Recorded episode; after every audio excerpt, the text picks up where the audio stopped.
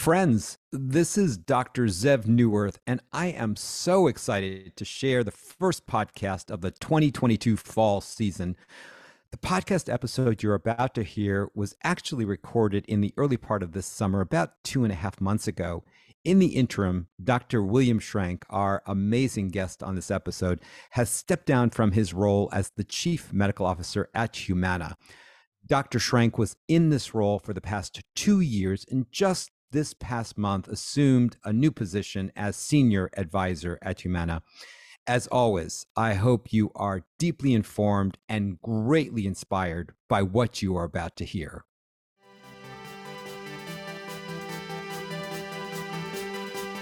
Hello, I'm Zev Neuwirth, and welcome to Creating a New Healthcare podcast series for healthcare leaders who are interested in fresh perspectives new ideas and bold solutions on how to advance the creation of a customer oriented, value based, and humanistic system of health. The views I express on this podcast are solely my own and do not represent the views of any other person or organization. Folks, we have the unique, special opportunity today to be speaking with Dr. William Shrank, the Chief Medical Officer of one of the largest providers in American healthcare as well as one of the most innovative companies in American healthcare today. And I am speaking about Humana. Now, before we dive in, I'm going to make a request of you. If you're listening to this podcast and you find value in it, I'd like you to share it with your colleagues and also please rate it on whatever app you're using. Rating the podcast actually helps others find it. Now, to those of you who've already begun doing that, as well as to those of you who are going to rate this podcast immediately after listening today, I greatly appreciate you taking a moment to spread the podcast and, more importantly, to spread the word on creating a new healthcare. Will, I am so, so pleased and excited about the opportunity to speak with you. I know how incredibly busy you are and can't thank you enough for taking the time to speak with us today. Well, thanks for having me, Zev. It's great. Uh, I love that you do this and that you're you're trying to be an, an active participant in this discussion and eager to help out in any way. Well, thanks, thanks, Will, and I think I think you nailed it. it. It's all of us trying to move this forward. Before we dive in, Will, I wanted to give you an opportunity. I've known you for many, many years, followed your career, just amazing your background. Could you just share a few highlights from your education and your your career path? I'm happy to, but I think you, um, you know, we're going to need to work on your setting expectations. I think not at all. um, yeah. Well, I'm an internal medicine doc. I did a health services research fellowship.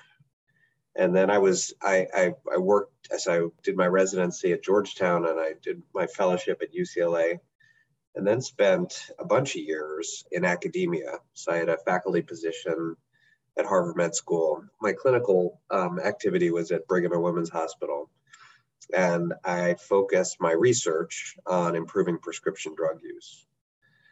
And then um, I followed my wife to DC. She took a job in the Obama administration, and I found a role at CMMI when it was first being stood up. And I led the evaluation group at CMMI for a couple of years and had the great, great honor of participating in the development and the evaluation plan of a bunch of the important new, now not so new, payment models that we're relying on to drive better outcomes better experiences, better health, like ACOs and Comprehensive Primary Care Initiative and bundle payments. My biggest partner when I was in academia was CVS Caremark. Uh, and when I left the government, I spent a couple of years working at CVS, really focused on creating partnerships between retail pharmacy and minute clinics and retail clinic settings with risk bearing health systems to try to figure out how to create partnerships in communities to best align around chronic disease management and, and population health principles. After that, I worked at UPMC, Pittsburgh, and I served as the chief medical officer of the health plan there with great opportunity to work with a leading academic health system to create deeper partnerships between payer and provider. And then three years and a couple months ago, I started at Humana as the chief medical officer. So it's been a bit of a circuitous route and frankly, not one that anyone would map out intentionally. Um, but I feel very grateful to have had each of those experiences. First of all, I think you're way too humble and it's an amazing career path. And I can see how you're bringing all of that background to bear here in, in your current work.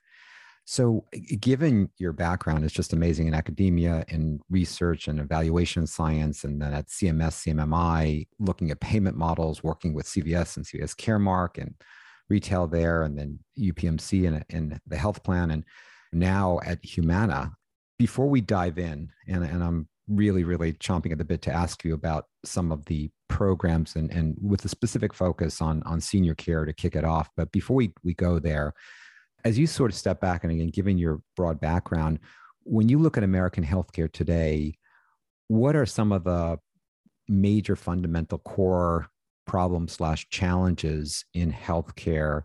And what do you what do you think are the real core issues at hand that need to be addressed? I'm just really curious again given your breadth of experience and knowledge. Well we could easily spend an hour just on that question.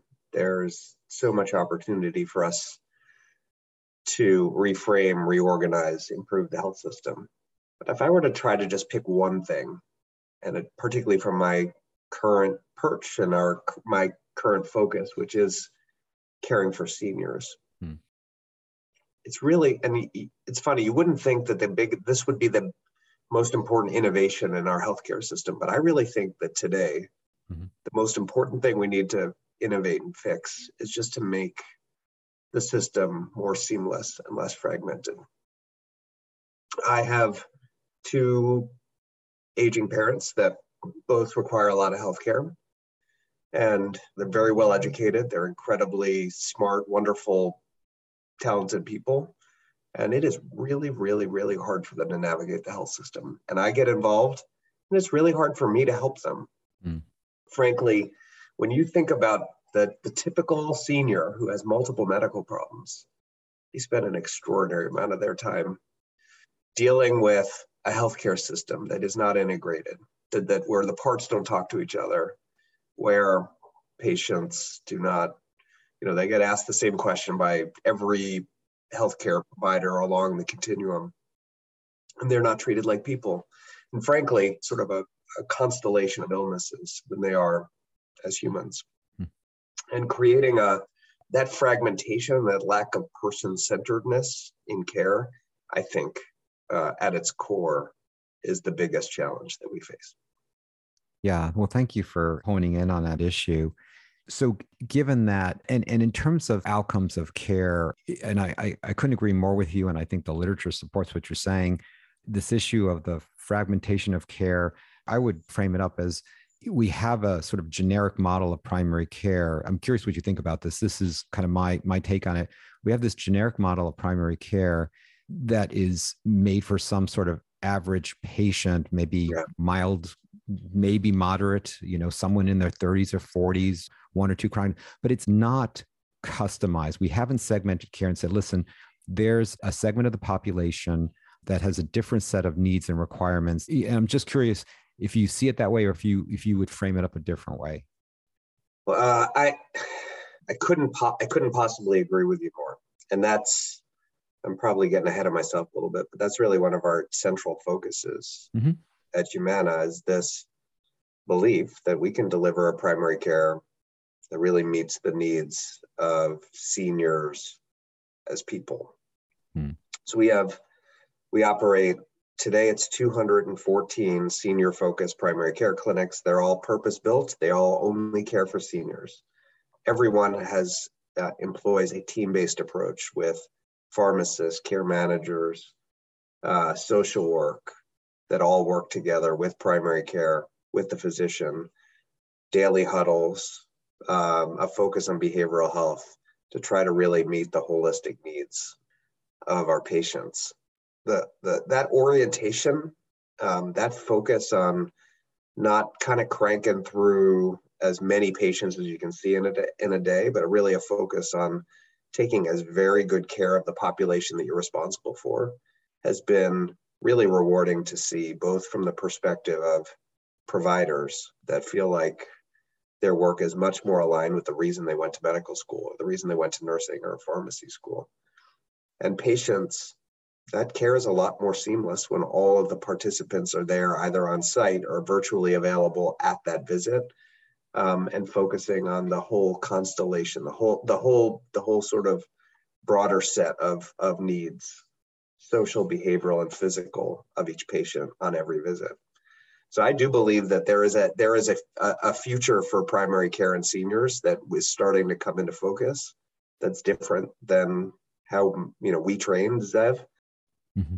and it will serve our, it will serve patients much much much better we had primary care physicians or, or other uh, administrative leaders on, uh, who are listening to this call, and they might be asking the question well, you started to describe the model a bit, but what would be some of the point by point, some of the differences, the distinctions between the generic primary care model? Because I, I, I think that's one of the conversations is one of the questions is well couldn't we couldn't we retrofit or, or augment a general primary care clinic to do this? So i'm curious as some of the major differences or distinctions between a general primary care clinic as you put it how how we were taught to practice and how we practiced in, in general primary care versus what you're talking about for seniors. Yeah well sort of the the adoption or the the uptick in value-based care i think has just changed this conversation dramatically hmm. So our owned clinics and whole ecosystem of primary of senior focused primary care that you've seen out in the marketplace, the Ioras, mm-hmm. Oak Streets, uh, ChenMeds. We all focus on seniors. We all orient around taking full risk for the population that we serve. And because these are generally high cost and high need patients, changes the calculus, the financial calculus of how you own and operate and, and run a practice. The practice is less focused on trying to sort of generate RVUs. The practice is really focused on the best health, the best outcomes, the least use of unnecessary emergency or acute uh, acute health services really a focus on, on the, the very specific needs of every patient in the population that we serve. It's a much more proactive model. It's a model that's really focused on under seeing patients much more frequently and trying to anticipate needs rather than react and respond to needs. So our the physicians that work in our in our primary care practices have the same size panel as I had as a primary care doc at the Brigham t- when I was working only one and a half days a week. Mm-hmm. It is really hard if you're taking care of seniors and um, young commercially insured patients. And it's very hard to create a model that allows you to care for all of those needs and to, to, to take care of seniors optimally and this focus this this sort of ruthless focus on meeting the needs of complex seniors affords you the flexibility to build your practice in a very different way it isn't cost effective to do that if you're caring for you know someone that doesn't have a lot of healthcare needs and for mm-hmm. you're not getting a capitated payment that's very that's that the capitated payment is small because um, they're generally healthy in the first place mm-hmm. it's just an entirely different model mm-hmm. and it's one that I really wish that a model like this was available where my parents live. I just, I, I think it's, I think it's the model that that more and more seniors, once they learn about and appreciate it, that they'll find that that's how they want to get their care. Yeah, no, that was super helpful. One aspect of it, you mentioned the number of clinics. I, I've read recently of what sounds like a second investment. There was an investment that Humana made with a venture capital firm previously, but there was now a $1.2 billion investment in these senior care clinics, which I, I think is uh, amazing and supports the points you were making in terms of your seriousness about this as an organization. And, and then the other part I read was that Kindred at Home, which is the largest home care company, I believe, in the country, which Humana had acquired previously, also for just a tremendous investment. I, I, am recalling something like $8 billion. So to me, I read these things, I'm thinking, oh my God, Humana has such a serious commitment around senior care. And most recently, I, I read that Kindred is actually being brought into this CareWell brand. So it's now part of the same brand as your senior care clinics. And I'm thinking to myself, that combination of that amazing segmented, customized focus clinic for seniors, plus the ability to go into their homes is really just a, a, fantastic synergistic combination. I'm wondering if you if you could speak to that and where you're going with that in terms of number of clinics and and just very very curious about that vision. Yeah, well, the vision I think the vision is a really exciting one, and we are bringing together our primary care, our home care, and uh, our pharmacy under the same brand, CenterWell. The rationale is that in order to really serve our members, our patients well in communities, we do not want to have this sort of series of isolated touch points or siloed touch points. We do want to integrate as many of these services as we can. I think one of the things we've learned really quite vividly over the last couple of years during the pandemic um, is that patients, that Americans want to be want to have the the freedom to to sort of get care where they are. They don't necessarily want to come to brick and mortar facilities. Facility based care is, uh, you know, I think increasingly going to be a less central way mm-hmm.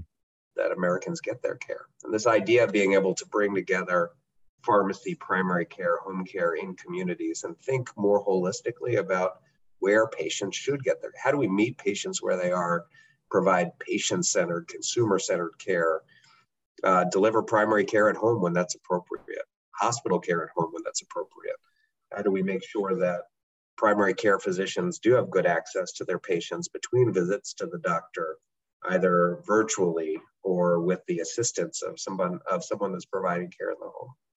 You know, I come to this discussion with a great deal of humility that these transformations are considerable. And it's not as though um, you snap your fingers and suddenly you have a deeply integrated home, primary care, and pharmacy organization. This is going to take a lot of work. And we have to learn our way to the sort of the optimal model of integration. I think we're asking the right questions, and I think it is the right goal. And if we're able to really make meaningful progress, this is the kind of innovation that really will make experiences and health outcomes better for for more patients. Yeah again just i'm so blown away by that vision and and also just uh, the thinking the strategy around that. I love that integration. I hadn't realized pharmacy was included in that. And like you said home care hospital at home really uh, you know it's really interesting. I i curious what you think about this. The the senior care and i've been working on you know on a senior care strategy and so this is a an area that is actually a main part of my my day job as well. To me it seems like the senior care and strategy and the home based care ecosystem these are these are almost like sister strategies. I'm i'm curious how you how you see the relationship between those two and maybe there's there's another part as well. I'm sorry another part of just that that whole ecosystem you know i tend to think and uh, i see pictures and and tend to think of things in, in terms of illustrations or diagrams. And so for me as i work on senior care i see sort of a venn diagram with senior care and then another elliptical is is is home-based care because they, they they're they're almost like sister strategies. They're they're yeah. so closely related. And I, i'm just wondering what does that slide look like in your mind? Yeah i mean i think that's right. I think it is a it's a venn diagram where i believe that seniors place a great deal of importance in the relationship with a primary care doc. And the primacy of that relationship is central. Mm. Once that relationship is in place and there's trust and understanding, there is so much more that we can do at home.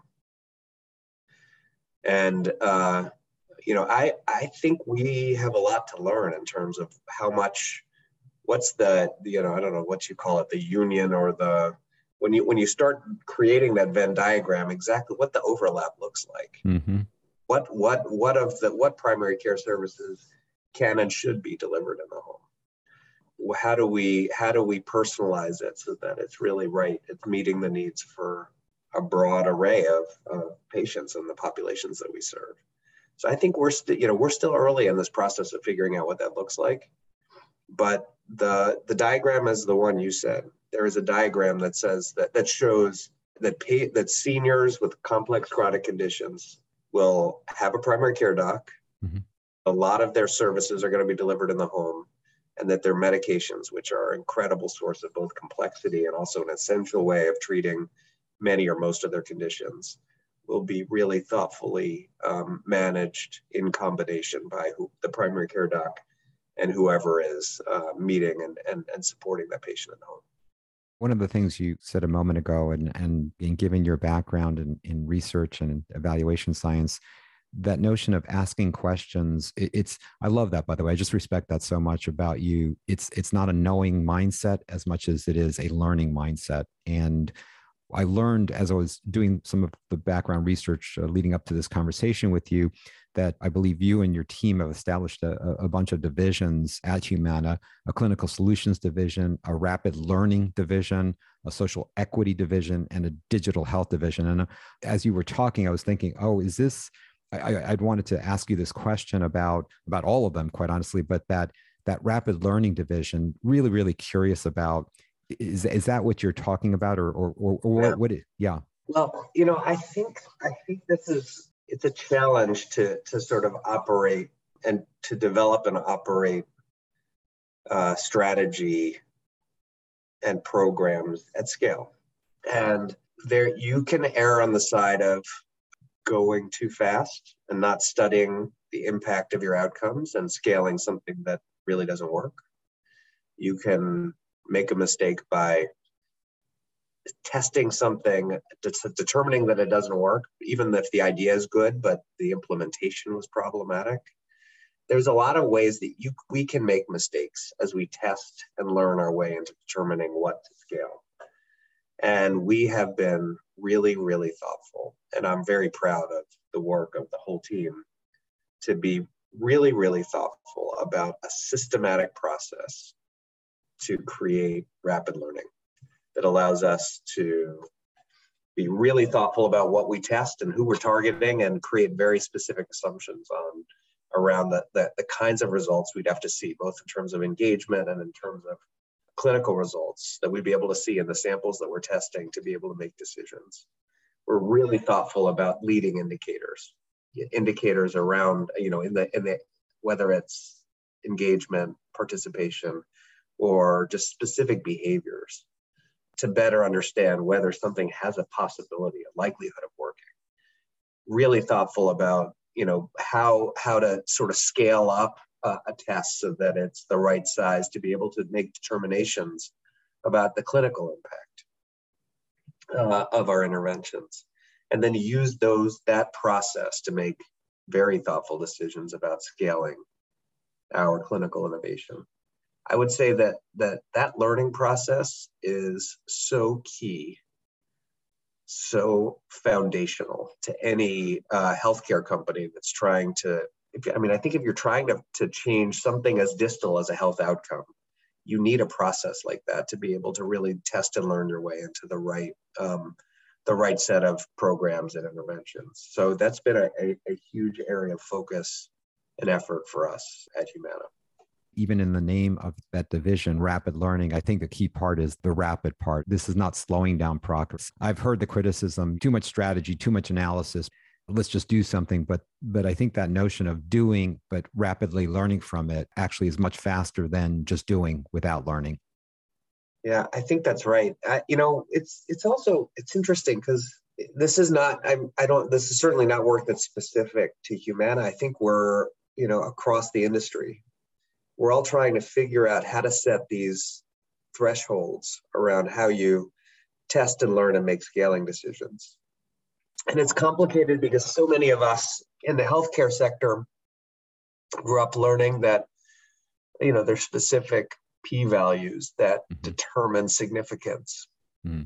And that, you know, if you're going to publish a paper in a high profile journal, you've got to be not, at least 95% sure that you're you're getting it right. Mm. If you're running a clinic or you're running a business and you have an argument a belief that a, that a program is going to improve quality and outcomes. And there's really no reason to believe it's going to adversely affect outcomes. Do you need to be 95% sure statistically to be able to make that decision about scaling? What if you're 80% sure? What if you're 75% sure? And how do we ultimately set those expectations? I think it's it's a challenge for the federal government. I you know at CMMI, it's one of these really hard decision hard decisions in terms of clarifying what thresholds satisfy the criteria to scale a successful program in CMMI. And it's some of those thresholds have been really limiting in terms of CMMI being able to scale successful programs. I think we as an industry, there's a lot for us to learn and a lot for us to sort of improve on around this, this rapid learning principle that will help us move faster and implement new innovations much more rapidly. And um, you know, it, it is frustrating, I think, that there are a lot of good ideas out there that don't get implemented as fast or as broadly as they should. And, and I think some of these threshold questions I, are at the core of those of that delay. And I'm hoping um, that you know more and more energy and effort is being applied in this area to start being much more proactive or and objective and intentional about setting thresholds at the outset of a test so you can make really good decisions about how to alter the program and, and make it better, and then ultimately make decisions about scaling it. Yeah. That, that was actually really, really helpful to hear you really unpack the reality of that challenge. Your digital health division, and, and again, in, in the context of senior care, just curious how you see that fitting in, where where that's going. And it's so fascinating because again, you hear lots of critique and criticisms about should we be investing in virtual health so much? It's kind of rebounding and we're using it less. And i think i, I get the sense people don't understand the inflection that digital is going to make in healthcare. And so i'm curious to hear how you're thinking about it and the importance of it the impact maybe even an example of how you're using some of that.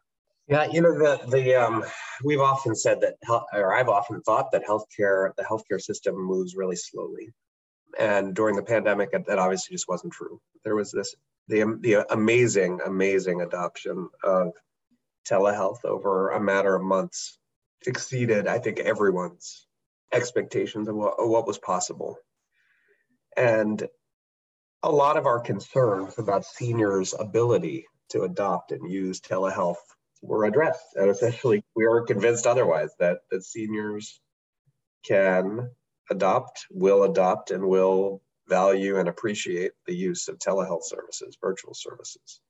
Our job at this point is not to react to what you know sort of and follow the trends our go- our job is to define what we think is optimal care and to do that through understanding the needs of our patients and our patients are demanding a more patient centered simple seamless uh, set of interventions and solutions. If telehealth is still too complicated for, for some seniors, it means we're doing it wrong. Means we're not giving them the kind of service that they need and deserve. It is unthinkable to me at this point that we're not going to increasingly use more and more virtual services. And seniors are using virtual services for every feature of their lives. It's how they're watching movies. It's how they're buying retail products. It's it's a matter of us making it easy and seamless, and it's our job to figure that out for them and to support them. I think that we are um, we are definitely in the early stages of what will continue to be a true disruption in how care is delivered and pre- and and sort of valued uh, as we get more and more person centered, convenient, care delivered in the home, sometimes through people and sometimes virtually, and sometimes some combination of both. Mm-hmm. Uh, and that's only only going to accelerate. Building on that, one of the aspects of digital is the analytics. And I'm thinking even you were talking about within seniors, the notion of some have more complexity, there's there's risk stratification. To me, it seems like there are many, many areas where sort of digital, and I'm, by that I mean the broader use of that word in terms of analytics, home monitoring devices, et cetera, it seems to me that a really big advance in care will be our ability to, and you used this word before, to proactively identify who's getting in trouble, who's getting worse before it happens, before they end up having to call, you know, EMS and, and show up in an emergency room or before they, they have that stroke or that COPD exacerbation or, or that heart failure exacerbation. I'm curious about your, your thoughts about that. Yeah, and I mean, I think that's the true future of personalized medicine. I think it's less around understanding everyone's genome. I think it's more about leveraging data and understanding patients' preferences for channels, for communication style mm-hmm. in terms of managing health. And the analytics have to capture all of that. They have to help us better anticipate risk, but they also have to better help us anticipate who's going to react to which outreach, who's most likely to change their behavior with specific interventions. And you know, we're seeing this level of analytic uh, development in many other industries. And we are working on it really, really hard in healthcare. There's a whole, a whole bunch of startups, there's a whole bunch of incumbents that are all working really hard to better understand the needs of our members, that what are, what their key risks, what the mem- what the key risks of each patient are, what the key personal barriers are of each patient, mm. Uh, what their preferences are for how they want to be messaged to, and the ways in which they're ultimately going to um, change their behavior to reduce the likelihood of an adverse event.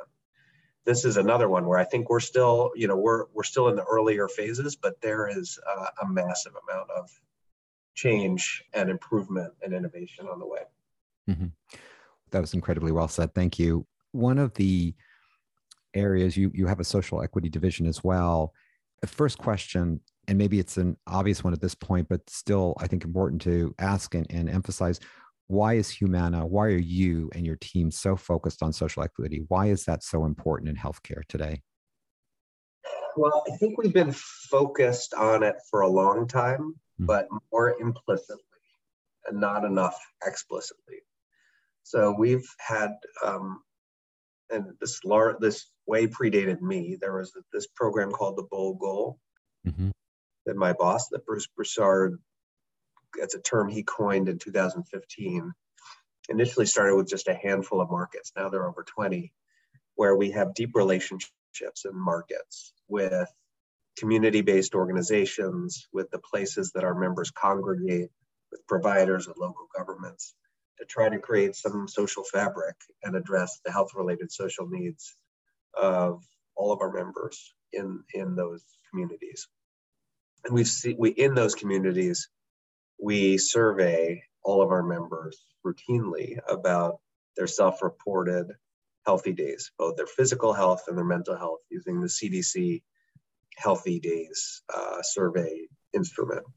And we've been in like other like other MA plans in particular, we've been invested heavily in trying to understand how to how to address health related social needs as a central strategy to improve the health of the members we serve. It's funny to think. I mean, you wouldn't necessarily think that health plans should should be playing this role. Mm. But in an environment where I think we all agree that we're wildly over-indexed on health spending and under-indexed on social service spending, it's it's health plans that are at risk for the cost, the total cost of care, the healthcare costs of the, of the populations we serve, that have the ability to sort of redistribute those dollars upstream. And if we can make a business case, we can we can redistribute those dollars to address social services, social needs, and offset um, health services and healthcare costs. So we've been doing this for a long time, but haven't really been measuring racial disparities, other specific characteristics of our members, and how how those how disparities have been uh, impacted by the interventions, by the um, by the partnerships, by the investments in communities that we've made. And I think the pandemic really helped shine a light on the fact that it's not enough.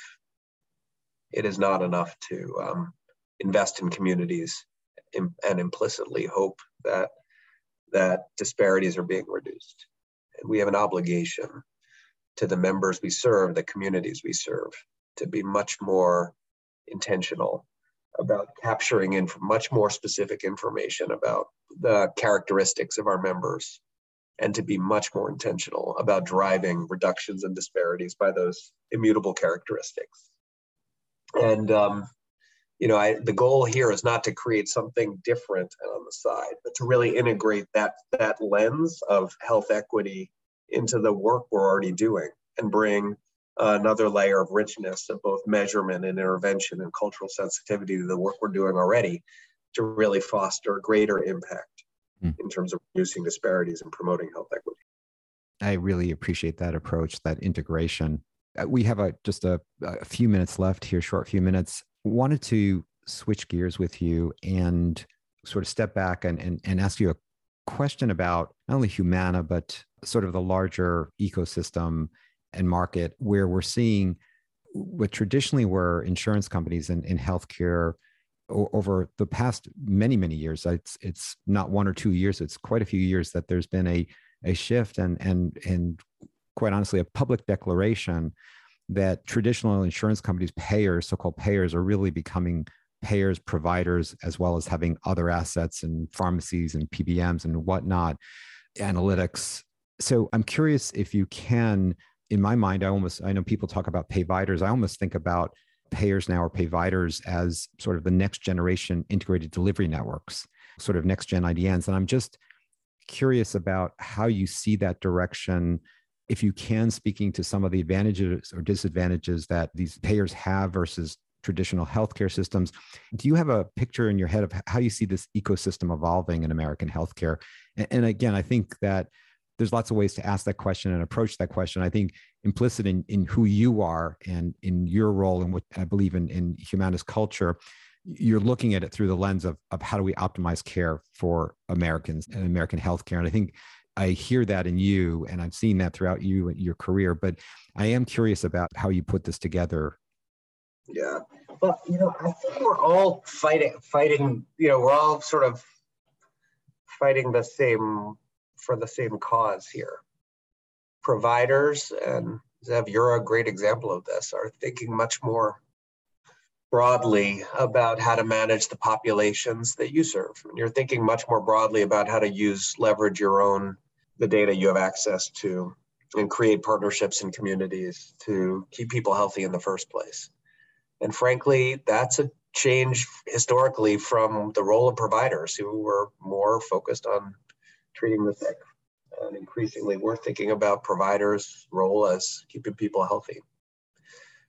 You know, I think health insurers, and in particular with the adoption of Medicare Advantage as a as a sort of a way that seniors get care, mm-hmm. it, Medicare Advantage was the essentially the beginning of value-based care, where you have a, an organization that takes risk for the population that they serve and forces an organization to think much more holistically about keeping people healthy in the first place and really trying to manage the needs of, of each individual in a population to help them on their better trajectory of health. You know, I think payers, providers, everyone along the continuum at different levels of engagement and different levels of commitment are trying to figure out how to better address the breadth of needs of the populations we're all serving. So I don't think this is specific to Humana or to payers. I think everybody's sort of everyone's leveling their gaze at this problem. How do we manage populations better? And we're all just sort of going at it in different ways, and we're all going at it with different levels of investment and commitment and levels of engagement. I'm really proud of the approach that Humana's taking because I do believe that there's a deep commitment to leveraging the breadth of resources that we have acquiring resources where necessary, partnering with resources in the community where we where it doesn't make sense for us to acquire, creating financial incentives with a whole host of provider organizations in our network to try to create that sort of approach that delivers better care, better experiences, better outcomes at lower cost for the populations we serve. I, I think it would be um, hubris to suggest like we're doing something that's really different Mm. We're doing it. We're we might we're taking a bit of a different strategy, but I think everybody's really focusing on these very same problems, and we all recognize the really critical need of managing populations better, keeping them healthier in the first place, leveraging all of our resources better to uh, avoid unnecessary bad things from happening rather than treating them once they do. Yeah, no, that's great, and I think you gave me credit for participating in that. And I think uh, I think what you were uh, meaning is Atrium Health, where I, I work in a large healthcare system. I think the agree with you. Our commitment around uh, healthcare disparities, social equity, population health. It's pretty. I have to. I have to say, it's it's really impressive to be part of it and to really observe some of the inflections and changes that have been happening over the last few years in terms of what we're focusing on and, and the investments we're making in the community. It's speaking to issues like global warming and what we can do to mitigate that as well. A couple of quick questions. If you were going to give a critical piece of advice, recommendation, you're now speaking to CEOs and senior leadership C suites from hospital systems across the country do you have a a message recommendation? I would just one word. I would just say partner. Hmm. The complexity of the of the healthcare system and of the challenges that every individual complex patient faces is meaningful, and no one can solve all those problems. We certainly can. Humana, Atrium, no one can. This is really about us all rolling up our sleeves together and figuring out how we work together. That was fantastic. I think that's such a great word. Not such a great word is I almost think it's it's beyond critical. I think it's absolutely necessary if we're going to achieve what we need to achieve for the American public in terms of healthcare and better health. If you now are in an auditorium and you're speaking to the leadership at the federal and state levels, HHS, CMS, CMMI, Medicaid programs across the country, is there a recommendation, piece of advice for those leaders? For them, I would just focus on practicality. I think ideology in the policy world interferes with good policy making. So the more we focus on what makes a difference for patients, what makes patients healthier and makes their lives better, rather than focusing on what's consistent with ideology, is the job of and the goal for those folks that are leading our key institutions. And i say that with great great respect for those institutions having worked at you know working within the system at some point.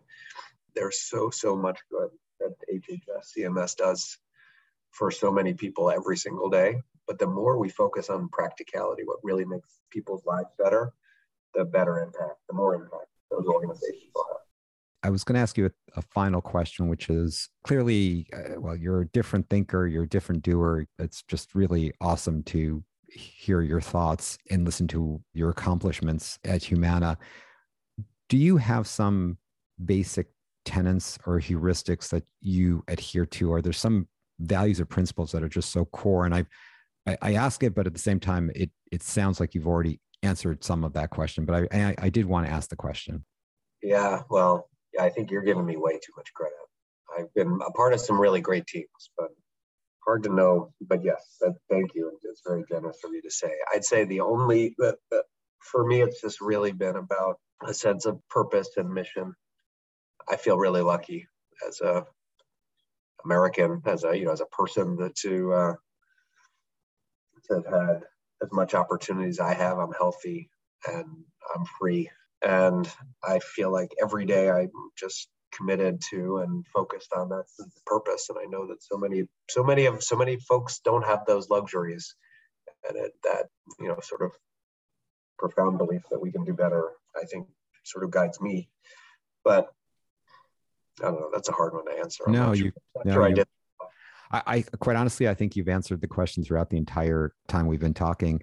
I'm just going to say, well, I, I think leaders are really, really important in healthcare, and we have some great leaders, and I think we need more leaders like you. I, I hope that people are learning from you and learning from what you and your colleagues are doing at Humana, because I think it's really important lesson and a really important direction. So I just want to thank you, Will, Dr. Shrank. Uh, I really appreciate the time today. I appreciate the chance to hear your thoughtful questions and, and talk with you and learn from you. And uh, I really appreciate that you're doing this and you're kind of putting these key questions on the map on the radar screen for so many people and raising the, the visibility of the importance of some of these questions. So thank you for all you do. Yeah, thanks. Thanks, Will. And as I do every episode, Will, as you know, I, I, conclude by thanking all the folks out there who are doing the hard work each and every day of taking care of patients, and I love, by the way, Will, you kept on coming back to patients and what people need. And just, I love that touchstone. And again, it's so important. I think the folks who are listening to this recognize this. I just want to say again, truly appreciate all of you out there who are doing the hard work each and every day of taking care of patients is so important to individuals, to families, to communities, and to our society. My friends, this is Zeev Neuwirth on creating a new healthcare. Until next time, be safe and be well.